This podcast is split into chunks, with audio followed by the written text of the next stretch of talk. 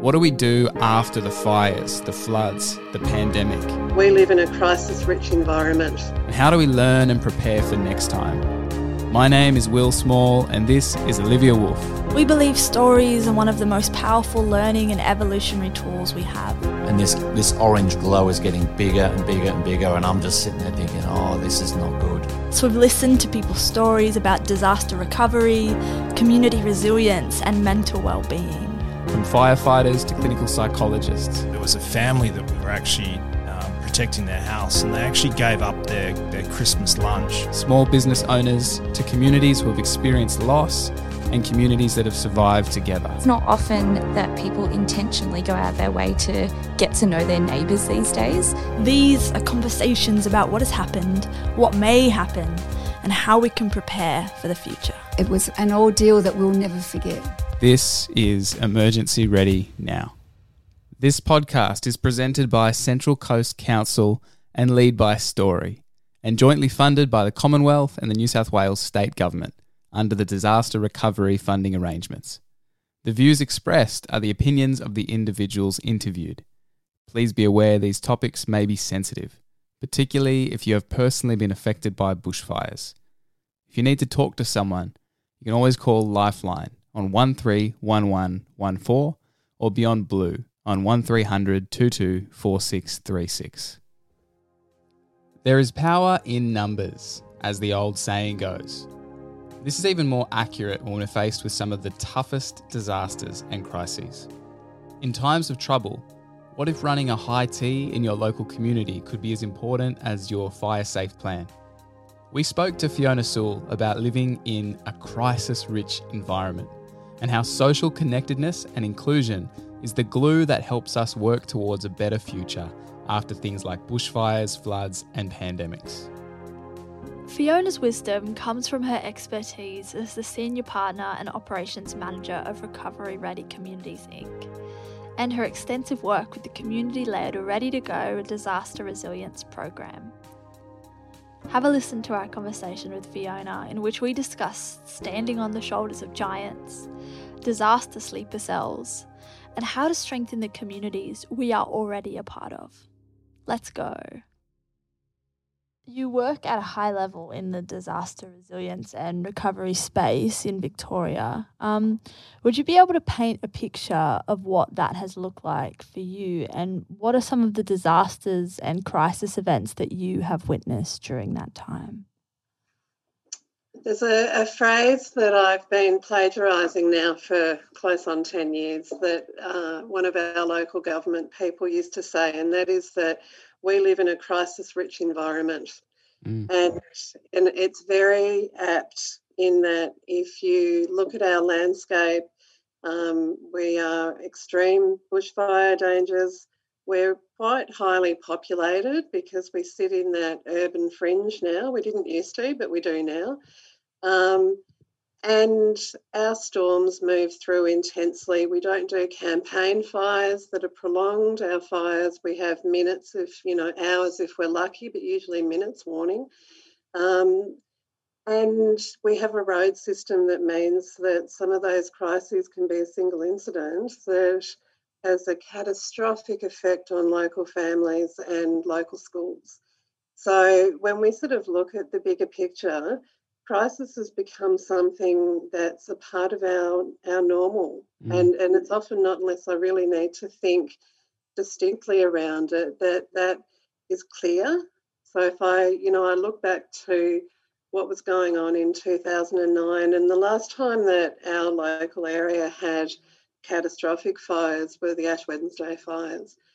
But our communities have changed radically in that time frame and we really have quite a small population left that had that knowledge that comes from those times and really understood neighbour to neighbour what were we going to be experiencing if something major goes through.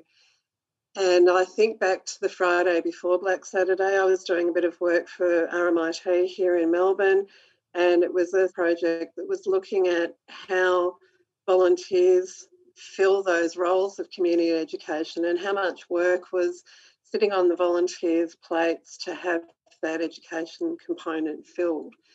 Um, and that project was happening on the other side of Victoria. So my Friday was talking to the participants that we were going to interview.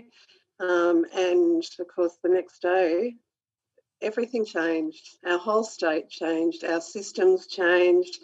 And by the time we were meeting in person, same uh, participants that were being interviewed had been deployed into some of the hardest hit areas at our end. So, you know, I sort of often look back at that Friday afternoon and I know we knew that something not good was coming. We knew that the, the conditions themselves were going to give us very little room to move, that even what we'd have considered to be a fairly small event was going to accelerate far more quickly than we'd been managed. But I think that, you know, we, we talk about resilience as a very broad stroke. But understanding resilience means we have to understand trauma. Mm. And often we don't look at that dark side until something catastrophic has happened. And and I, you know, I still look back at that Friday afternoon and that we all had that sixth sense that something big was coming our way but you don't know what that's going to be. You don't know what it's going to look like until you're able to see it in the rearview mirror. And that took years when it comes to the Black Saturday event. Um, by the time an event of that scale and that intensity is unpacked, it's often years later before we're able to really understand um, what happened and why it happened and what we can change next time and what we can't change next time. Um, but those learnings, and I think the resilience that comes out of it, is always a rear view learning. It, mm. It's not something that we can easily forecast in the sort of detail that we can when we do it in hindsight. Yeah, I think that's so so true, and I wonder if um, you know, 2020 obviously is going to be in our collective consciousness for many years to come and there are many things that we're going to continue to to process and uh, learn from um, that are going to come up years from now, like you're saying. Um, I'm just wondering, with some of those experiences, you know, thinking back to um, 2009, uh, and and now thinking about parts of Australia where where we are here, for example, in New South Wales on the Central Coast with the the fires at the beginning of the year. Are there things that you take from those years of processing and learning in your context that you think would be worth people thinking about? You know how how we continue to reflect um, and and learn from what has happened. You know at the beginning of 2020. I think that you know when I look at the the scale and the duration of the fires over this last season, I think that that we when we start to unpack just the scale, we really have to understand the diversity of communities that were impacted you know, and when we look at the duration of it, that's an incredibly long running emergency. And we as a as a species, that's draining for us. And I, you know, I look at the recovery outcomes of the impacted communities in 2009, um, and I think it's a very poignant time for you guys to be doing the podcast at this moment in time, because for a lot of those communities, even without COVID, we would know that they're probably only just starting to be able to catch their breath on what, even without COVID, would have been an incredibly stressful year and a very difficult year. Um, and a year in which we could predict that there would be one small crisis after the next, after the next for them, because there are so many layers to recovery. Um, and I think that, you know, for a lot of those communities, the level of trauma that they've experienced will quite possibly only just be starting to surface now. Mm. Um, I think that one of the, the things that is significantly different in terms of what's happening for those communities now under the blanket of COVID is that in the absence of such a pervasive threat like COVID, where it's impacted everybody, truly everybody, um, it's not unusual that we'll forget that those communities have been impacted. The people on the ground that are working with them, the communities themselves, the services that they're having to access, it will stay front of mind for those groups, but it won't necessarily be something that stays in the front of mind of the broader society. Um, and society is often surprised to hear that 18 months later, people are only just starting to reach out for psychology support, or to find out that two years later, people have still not been able to rebuild their houses. Um, and so I think that in many ways, I've both in 2009 and in 2019 20, in some ways, I hold my breath for those communities. It's probably the most honest answer that when we saw what happened to the nearby ranges in our areas, knowing what we know living in Ash Wednesday country, we held our breath for them, knowing that society was going to move on, that the workload for them was really only just starting, and that they did have years ahead of them to get back to a place where there was a, a new normal and, you know, where new normal is another phrase that in COVID we're, we're using extensively, but a new normal in a bushfire context is um, it's not subtle. New normals mean having to rebuild schools. It means having to bury neighbours. The the context of what becomes the new normal can be really quite heart wrenching. And hiding in amongst that, we always, always find these incredible stories of coping mechanisms, of survivalists, um, success stories of people who had had no reason prior to the event to understand the level of strength and the depth of capacity that they actually had to thrive in the face of that sort of adversity. Um, and it's often not until around about now and over the next sort of couple of years that we'll start to get a really clear insight, and that they as individuals are going to be able to start to get some insight into just how well they've actually responded to what is inevitably um, a horrific event.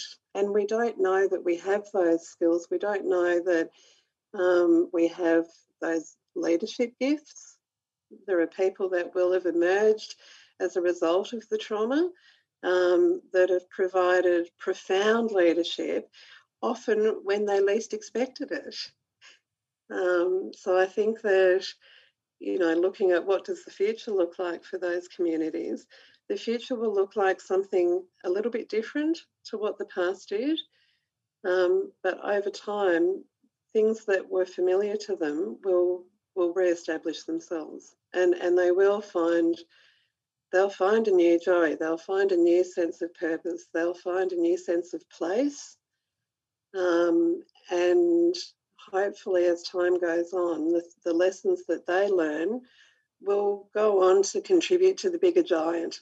Um, and i think that we're facing a, a future where those events are going to keep happening and the things that the New South Wales communities are doing right now to put themselves back together will go on to be learnings that will help the next community put itself back together too.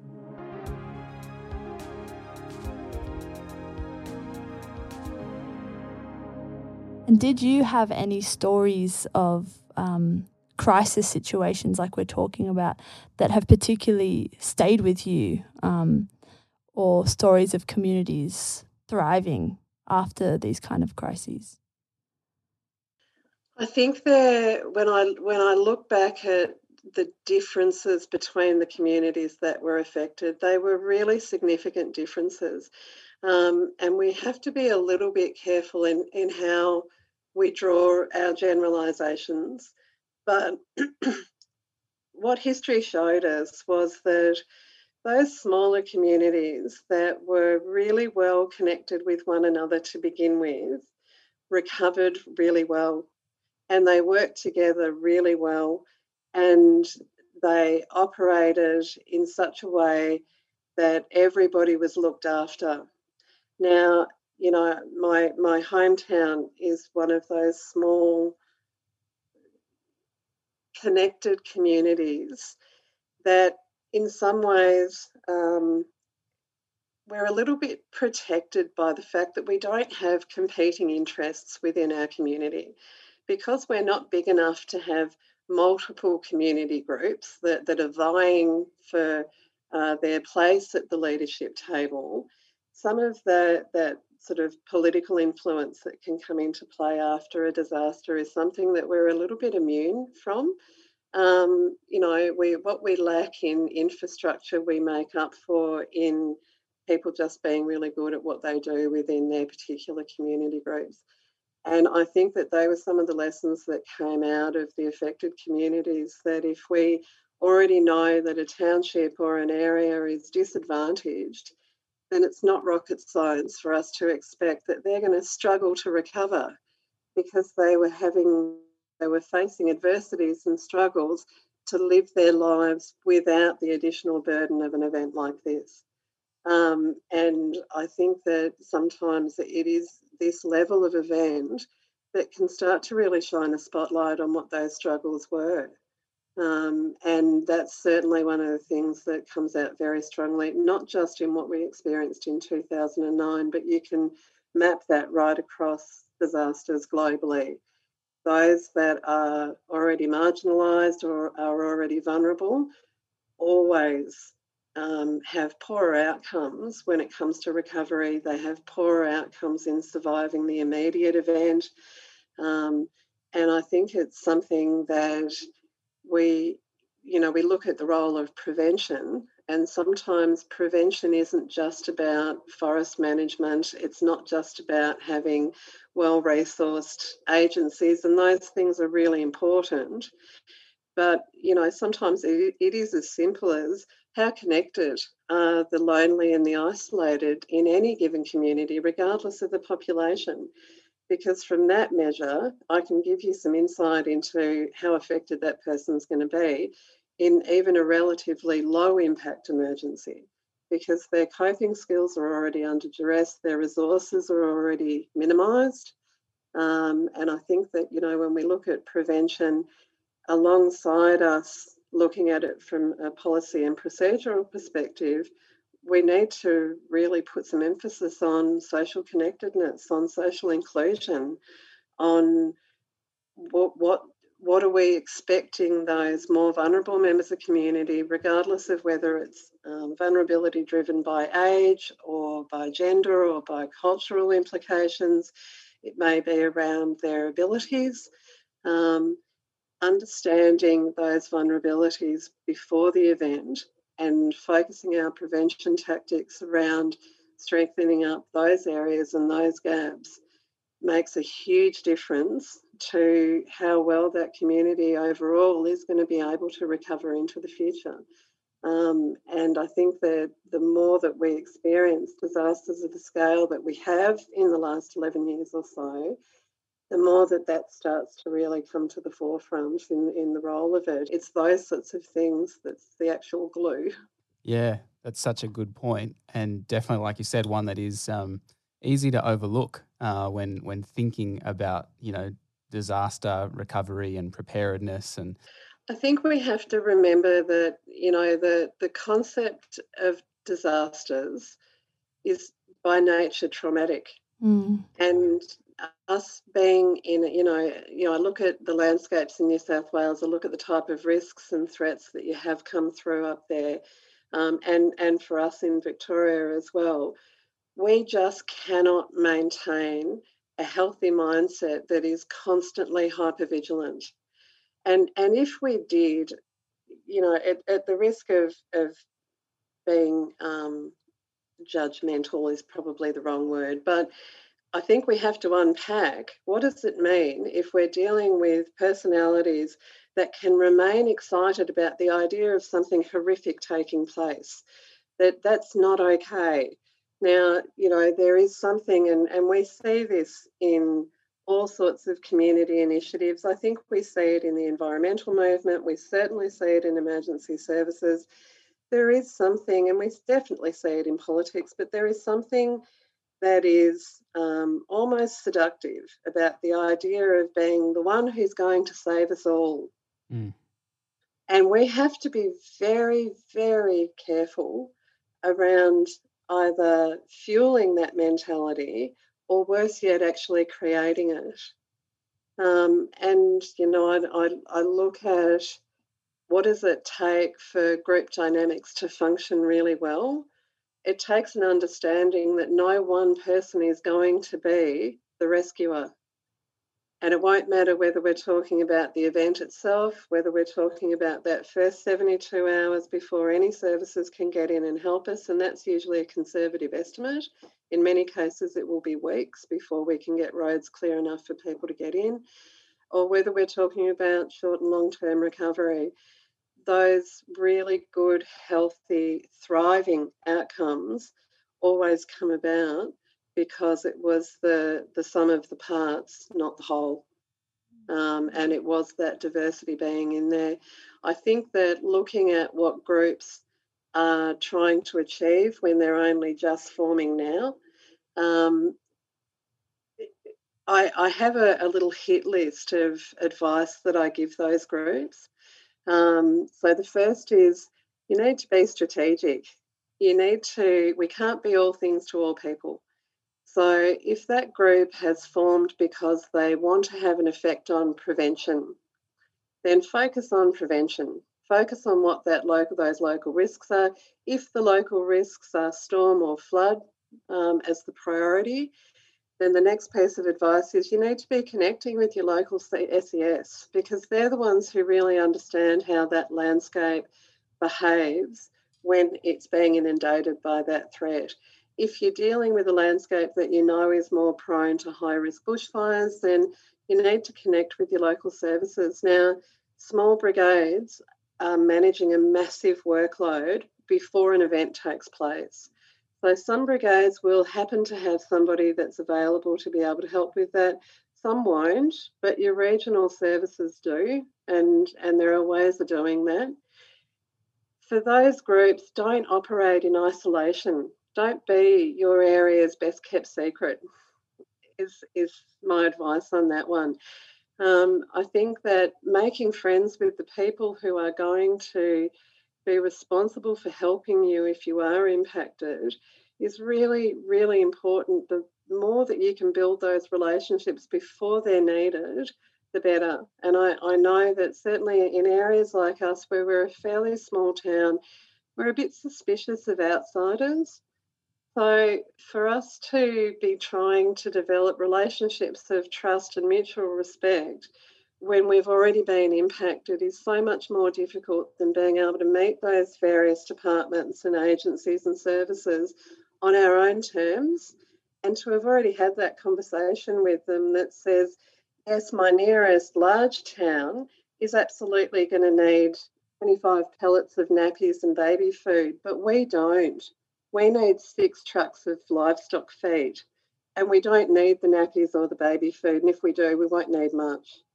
So being able to just really have that mutual understanding of what each other's needs and what each other's limitations are. So I think that the last thing that the groups um, need to keep on their hit list is what are their opportunities to help to play a role in myth busting.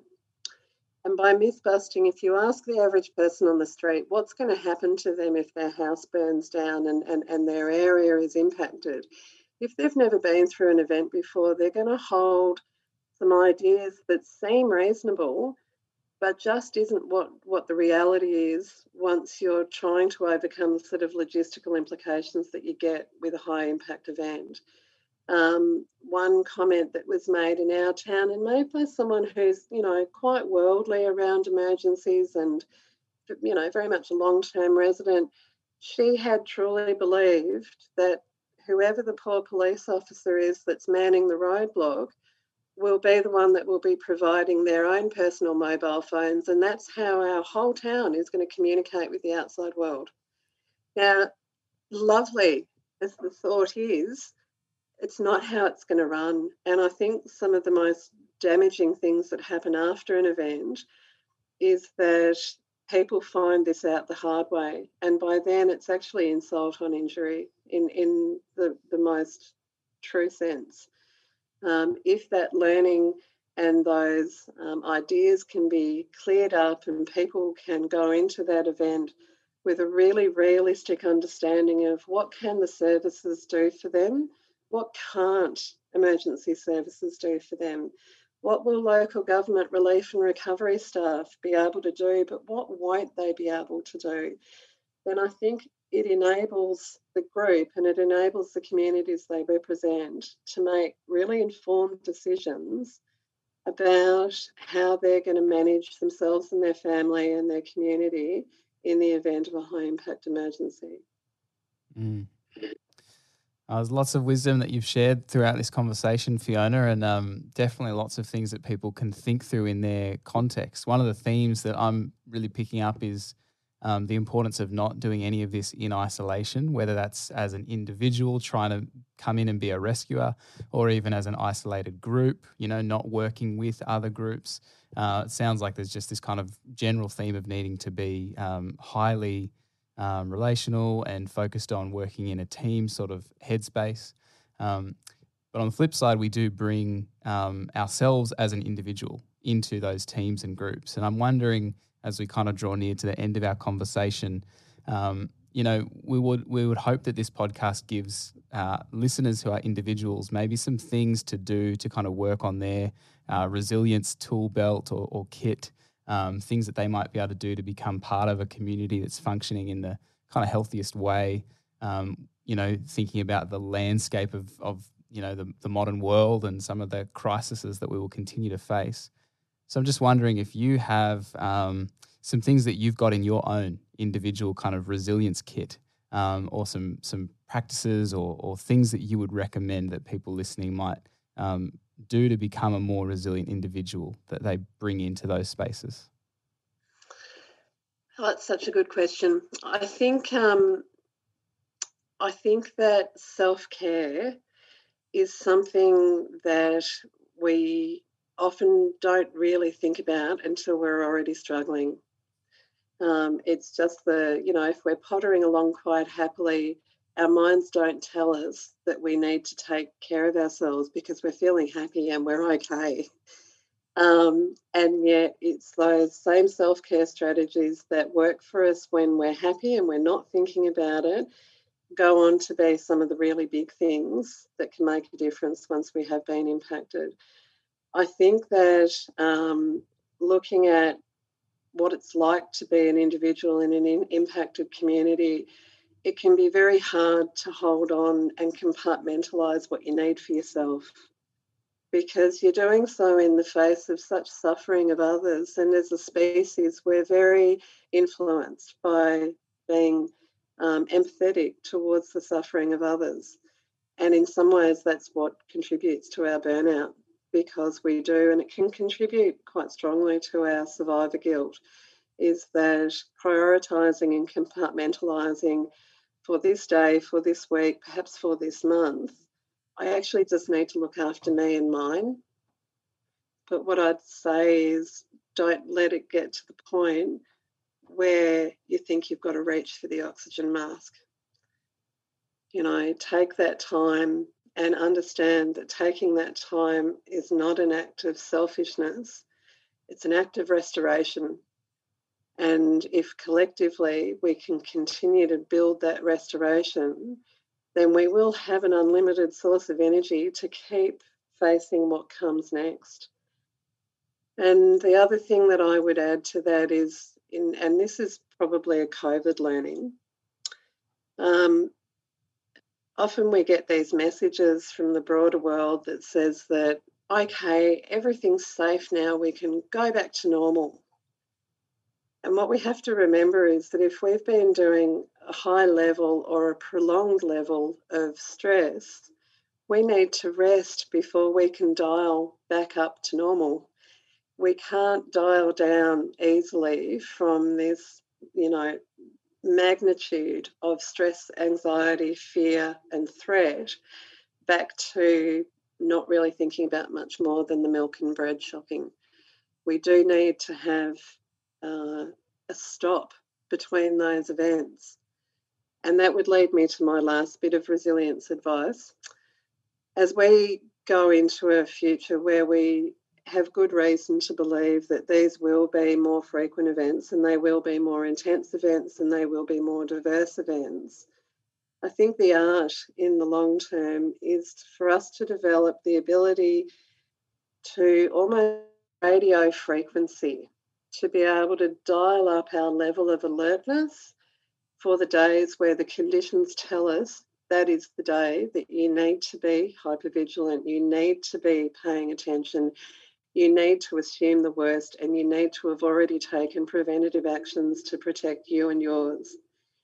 But on those days where the wind is not catastrophic and the heat is not catastrophic and the storms are not coming and the threat is not extreme or, or you know starting to move towards that level i think we need to be very conscious that noticing those days we live in paradise we live in one of the most incredible parts of the world and if we learn how to dial up that frequency to be able to respond effectively to know what to do and when to do it and we equally develop the ability to dial back down to today is a good day, today is a safe day, and today I live in one of the most incredible places in the world, and I'm very privileged to do that. Then we can help to counterbalance how much attention we'll need to pay on the few days where it really will be a matter of life or death that we do. Mm. Wow, that is such a helpful image and just um, yeah, so much in there that I'm going to be listening back to and and uh, continuing to reflect on. Thank you, Fiona, for um, yeah giving us some of your time and your learnings and and your really um, valuable insights uh, as we kind of work through yeah what the future looks like and how we need to live in the present um, with an eye both on on the future, but exactly as you've just said, not missing the day that we have right now. So yeah, really, really grateful. Um, do you have a final sentence, a final word of, um, yeah, just reflection that you would want to leave people with as we wrap up this conversation? Be gentle with yourselves. this is a this is a long game. For those of you who have been impacted, this is a long game. Don't forget to rest and don't forget to make you the priority and remember that your community needs you to be at your best. So looking after you is looking after them.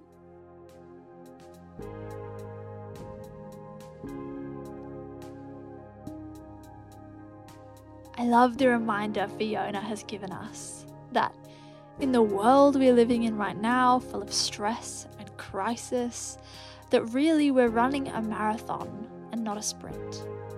So it's important to be kind to ourselves we also might feel like we can't make a positive change in our community if we're not wearing a uniform, or maybe have a formal part to play in decision making, but this isn't true. Stephen Hinks is a great example of how you can see a need in your neighbourhood and cultivate real change. Stephen Hinks and his wife Anne live in Killcare Heights, having moved there in 2010 to enjoy and engage in the beautiful bush, beach, and bay that Bouddi has to offer. Stephen is a disaster recovery chaplain and is involved in his local community through his work with the Rural Fire Service, uh, his work as a sports chaplain for the Killcare Surf Lifesaving Club, and as the founding president of Killy Cares. KillyCares is a not for profit organisation that provides support to members of the Bouddi community who may be sick, disadvantaged, elderly, or otherwise in need of special assistance which is not available from existing community services. We spoke to Stephen about his role in creating Killy Cares and about how we might set about creating similar positive change where we live. You've been involved in a number of community organisations over time, you know, the Surf Club, the RFS, um, others. I'm just wondering what initially sort of led you to participation in those kind of contexts or to seek out those kind of community engagement spaces. As my faith is real to me, and and really it, it's it's how I live my life. Uh, the the words that come to mind are, are relevant. I love the church to be relevant, so I need to be relevant, uh, and and just be authentic. And I think God made us for for relationship. So we have great great neighbours literally here in our home, either side and down the back. Uh, and the wider community here is just something that that I wanted to get involved in and and to get to know people and to be able to help out in in different ways. So that's where that comes from. Uh, I think actually I I joined the RFS maybe before the church. I can't remember. Uh, and then the surf club um, were interested in getting a chaplain, but I they have um, actually given me the privileged role of being on the management down there as well, and so I've been involved with the strategic plan and a few other things, and and just opportunities to sit and chat and and be with people, as well as being around for any kind of crisis intervention or whatever work I could do, mm. kind of semi professionally. Yeah, great. How significant, you know, for you? I mean, you, I'm sure you contribute a lot of value to being in those different organizations and spaces, but what does it do for you? Do you get something out of that kind of connection? Yeah, I do actually. I've, I've always needed to watch, you know, if, if someone gives me positive news or, or even says thank you or appreciative, I, I think the human ego can get a bit carried away with that. But but for me, it is it is the genuine um, desire to serve people and to to know that there's a you know it, it's not just about me. Now I know that sounds cliche, and and we all want to make a difference. I'm I'm not a big picture make a difference person, but but I do want to um, be with my neighbours literally uh, and and be supportive. And if we can do that through structures like organisations or just loosely around the street, you know, those that that kind of thing for me is is a is a commitment that is part of my faith. So it, it's um, for me, it, it's a huge bonus. Uh, mind you, as I get older, I I'm not as as busy as as I have been in the past, um, and that's all right as well. So that would yeah, that would be the significance for me. Yeah, very good. So, as I've had a few conversations with a range of people about community resilience and looking at the Central Coast, which, you know, is communities, obviously, there's lots of places on the coast, but um, I've heard a few times about something called Killy Cares as a bit of a model for community resilience and connectedness. Could you just share the story of what Killy Cares is? Uh, Killy Cares, yes, K I L L Y, and then a separate word.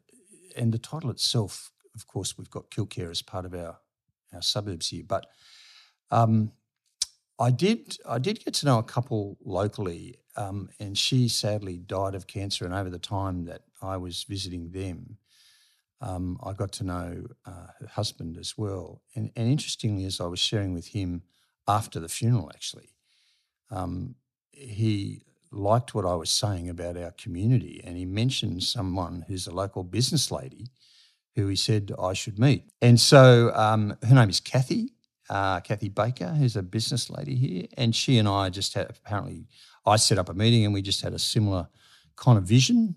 And I said, why don't we make this happen? So um, I was the one who had a little bit more time to, to draft a constitution and, and we, we got going.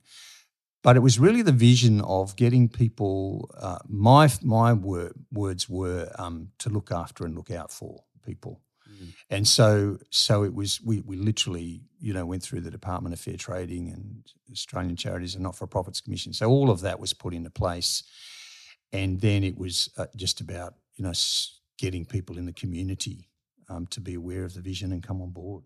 So that's that's where it started. Yeah, wow. So what does it look like in in practice now? Um, it's it's been a, a, really good journey. I've I've just stepped down after six years as as the kind of the founding president or whatever you call it, and actually Kathy's taken over. We've still got a, a team around us, um, but the really good thing in those foundation years was the way people, local people, picked up on the vision of helping local people.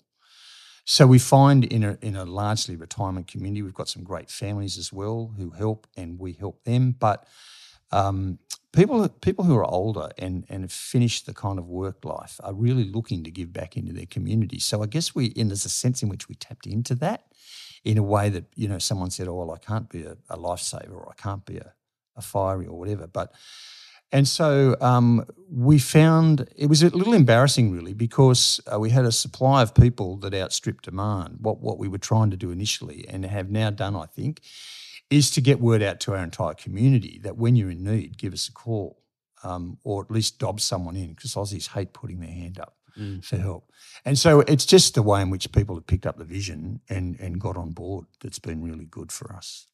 That's awesome. So in in the same local community, you've got people that are able to give and to help doing that, and people that need a bit of assistance are receiving that, and Yep. kind of is working in a, a lovely little circle by the sound of things. Yep. Yep. Yep. Well, well, a crucial year, and I can't remember when it was. We had three members of our local community um, with with cancer that that didn't give them much longer to live, and and the way people were mobilised to provide meals, and it, it was just a, a, a great way for the community to, to support the family of the people who lost their loved ones in that year. Mm. Uh, and that's kind of the you know that's that's a really important thing for our community to know that we've Yeah. been doing for each other. Yep. Now you mentioned a moment ago, um, you know, some of the demographics of the community, um, people in in retirement, um, maybe needing a bit of help, maybe having a bit more time to help. You also talked about how people locally really got on board with that vision. Just wondering if there are any other factors that you think made it work. Anything else that you could kind of point to that went, this is why it actually um, got off the ground. Um, I, I think we, we've needed to make people aware, and, and we've used different um, formats to, to convey this. Um, we've wanted to make people aware that A, they can help just by being a volunteer on a list and we could give them a call. Um, and B, they really do need to dob someone in who needs help. Um, and I think this came to the, the fore for us with with COVID.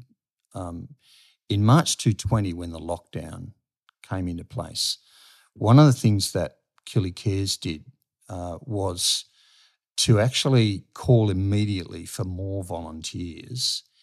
And we tried to find the people in lockdown who literally needed someone to help them with shopping or picking up scripts and getting them filled or whatever it was uh, transporting them. People, you know, who were, were even scared to go to a medical appointment or whatever. Now we're mainly talking about elderly and vulnerable people, I suppose, but but they are the people who who we were interested in finding. But so we had we had the community volunteering to help those who needed the help.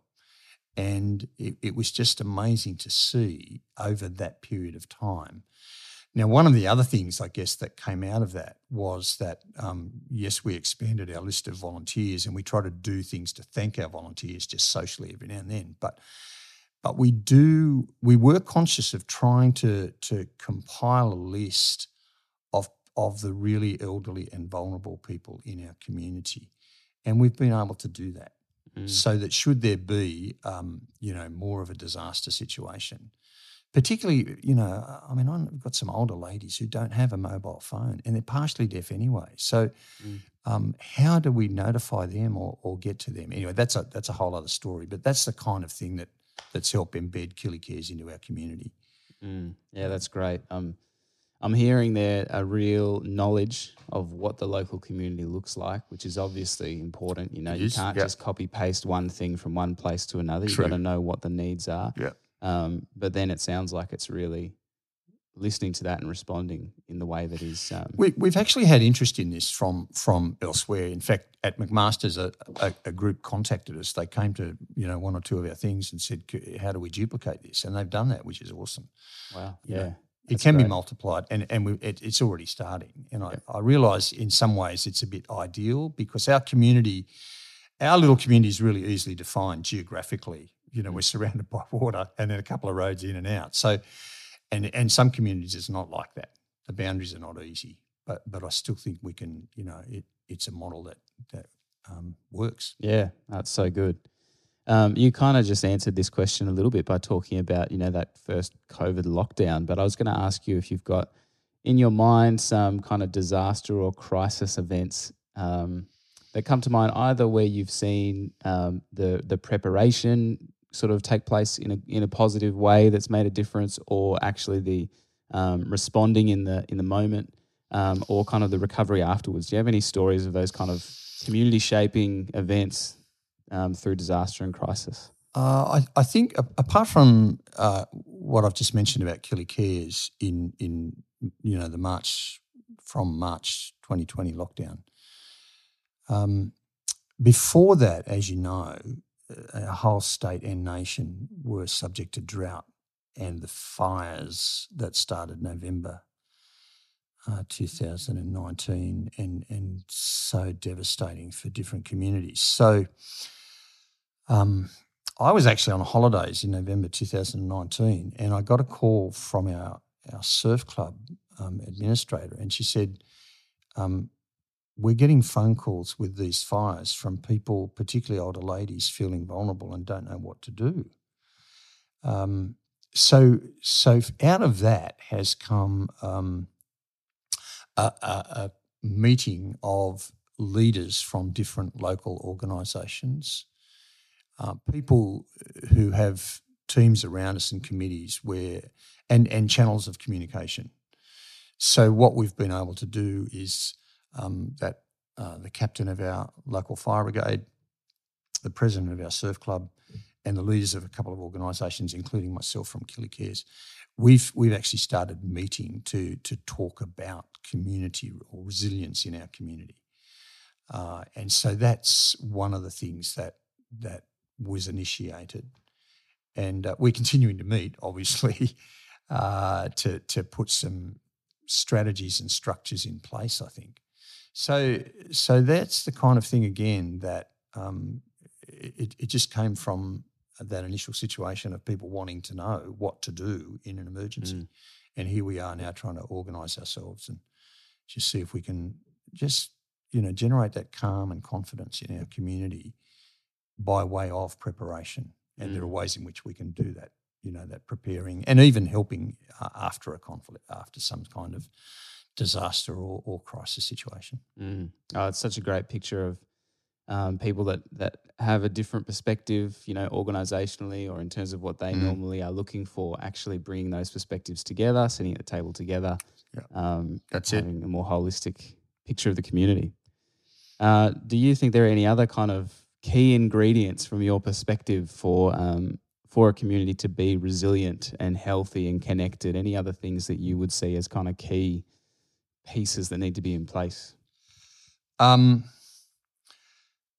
uh, my head immediately goes to leadership, and it's hard to define who community leaders are, aren't they? Isn't it? So um, th- this just happened because of some key organisations, and we were trying to literally find places, you know, that that are now neighbourhood safe places or whatever where people can meet. I, I think our most our biggest vulnerability here is bushfire, of course, and we have we have had some, but but I think leadership is is a key. I, I know there are authorities in place um, in in the nation and the state and at local council level. But but if if there are some leaders of local organisations who can put their heads together on this and and work through it as we are starting to do, the next issue um, is really the the dissemination of information to people. So we've taken that very seriously. Obviously, the Fireys have a pack of information that they give, particularly for new residents, but we want to keep ramping that up. And, and Fireys have a, a presence in the community with open days and things like that. Um, the, the information needs to get out uh, through other groups and organisations. So if you've got groups with with pretty big, you know, databases, you can email information out. But but uh, the group of leaders that we have locally here are, are, now, you know, we're putting a website together, which which we don't want heaps of information on it, but just the basics for people to go to. Uh, and so we're trying uh, really to be intentional about letting people know that things, this is what will happen, and this is what you need to do uh, apart from the regular information that the Fireys would put out about, you know, having a, a, plan and, and all those kinds of things. So that that for us is um, the practical preparedness. I actually think we have a role to play too um, after an emergency or, or crisis. Um, one of the, the privileges, um, again, it's a volunteer hat I wear, is I'm part of the Disaster Recovery Chaplaincy Network in Australia um, that that chaplaincy role, as with with most chaplaincies, is is not a religious role at all. It's a pastoral role because we've had a bit of experience with people's lives in trauma and and you know difficulty and so on. Um, and so, from the point of view of what we can learn um, about helping people to to understand what a, a trauma could be like, and that there is a road back to what is normal. You know, a lot of people, when they have experienced fire, lost their homes, whatever, um, it's actually quite a normal reaction to a significantly abnormal event. And so, just to help people, maybe it's an education role um, uh, to, to be prepared for crisis and trauma and, and those kinds of things. It's uh, it's important for us to to have that role. I think. Um, one of the, one of the practical things that we've done in our community, which is also I, I think been noted uh, more widespread, is that we we've Killy Cares really took this initiative. We we have a two pronged attack to helping people with a, a local f- health first aid crisis, um, particularly in terms of CPR and use of a defibrillator. So we've actually we we get an organisation in with a professional trainer to run training sessions. We actually do it in the church hall because that's a, a, community hall, and um, we've had over a hundred, well over 120, 150 people now just come and do that four hour session. Yeah, wow. Um, but the second prong of that is that we've we've got um, some automatic defibrillators placed around our community. There's five or six of them, and we we print the addresses regularly in a local community newsletter. Uh, and again, they're on the website that that we the resilience group is putting together. Um, just so that people have got more confidence to know I, I can do this mm. um, and what to do in terms of first aid and CPR and, and so on. So, our, our community, I, I hope, is we've got resilience on, on the agenda. I think COVID has done that. Mm.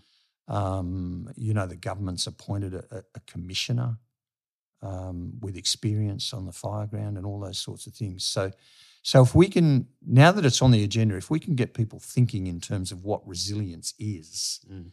and how we can organise as a committee, as a community, uh, and we've got a little committee of people working towards it, then we can we can really um, you know be, be as prepared as we can be. Yeah, you know, no, the authorities great. will manage a crisis. That's their role. Yeah. Um, but part of that management, for example, is coming back to the mobile phone. If people don't have a mobile phone, then we need to take a, a, a you know a responsibility to to let those people know. Go and grab them if we can or whatever. Yeah, no, that's great. A lot of stuff. Uh, a lot of stuff there that's very practical, uh, very wise, and um, you know all of those pieces. A bit of community leadership, the right information, good communication channels, people that can walk people through um, trauma and recovery, all of that together adds up to something very powerful. Um, you mentioned before that you know the model with Killy Cares has already been uh, replicated and is a kind of um, replicable um, model mm. Um, for people in different communities. You know, the, the, lens here is the Central Coast broadly, but people sure. listening to this in different spaces are going, "I'd love to see that happen where I live." Yeah. What are some of the the first steps or the key principles that people might take and use that to develop something like that? I think um, to to get that initial idea, it, it's like any innovative way forward. You, you really need to try and build some momentum. I think that word is important, and that's a matter of of you know if it's just one person, then getting a friend and trying to to build a bit of interest and beyond that a bit of passion. So, mm.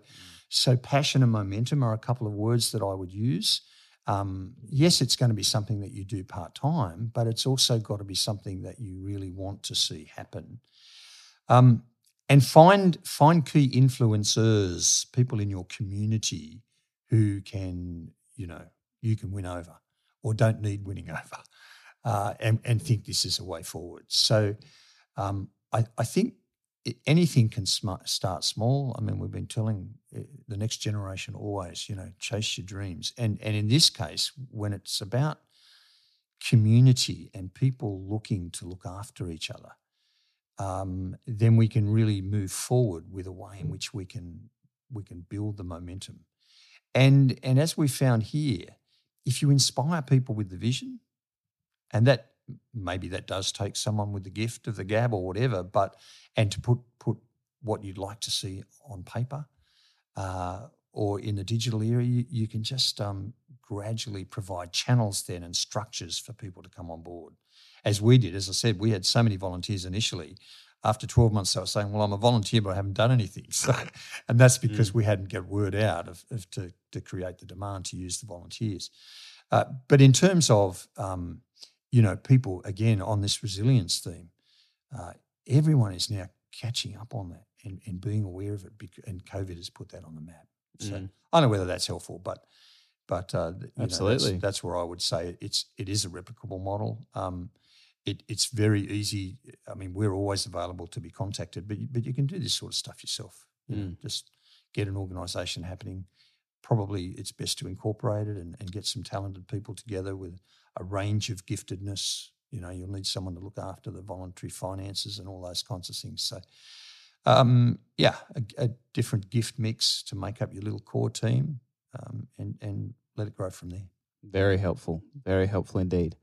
Um, all right, last question, Stephen, and I really appreciate all the all the uh, answers and wisdom that you've shared with me this morning. Um, you know, we talk about the word resilience and uh, resilient communities. Mm. You know, one would assume that a resilient community is made up of uh, resilient individuals. So for you, are there practices, habits, rhythms, things in your life that actually enable you to be someone who can contribute that to your community because you've got it humming along in your own life first? Uh, life for me is not always humming along. There's, there's always um, a mini crisis of, of, some kind, whether it's in the community or or on the, the wider friendship circles you've got that that you can um, people come to you for, or or you can try and support people. Um, I, I would again come back to my my faith here that that again has got to be something relevant and authentic um, and tangible. It, it, you need to you know you can't just be another organisation who you know keep to themselves. I am very inspired by Stephen's ambition, and I'm so grateful to have people like him in our communities who go above and beyond for their neighbours. This is exactly, I think, the sort of spirit Fiona was talking about creating a glue that helps our communities in times of need. What stayed with me from both of these conversations is that organisations can't just exist in times of panic, as Fiona suggested. To depend on a state of alarm at all times is exhausting. Instead, it's about being there for each other when the waters are calm. To use Fiona's metaphor, it's about knowing when to turn the radio frequency up and become alert, and knowing when it's better for us to turn it down and let the music fade into the background. What stood out to you from this conversation? One of the key themes of Emergency Ready Now is community connectedness. So, if this episode was useful for you, we encourage you to share it with someone and have a conversation about it. You can also help more people find this by giving it a rating and review on Apple Podcast or sharing it through your social media. Make sure you hit subscribe so you can listen to next week's episode as soon as it's released. Until then, let's take care of each other continue to become emergency ready now.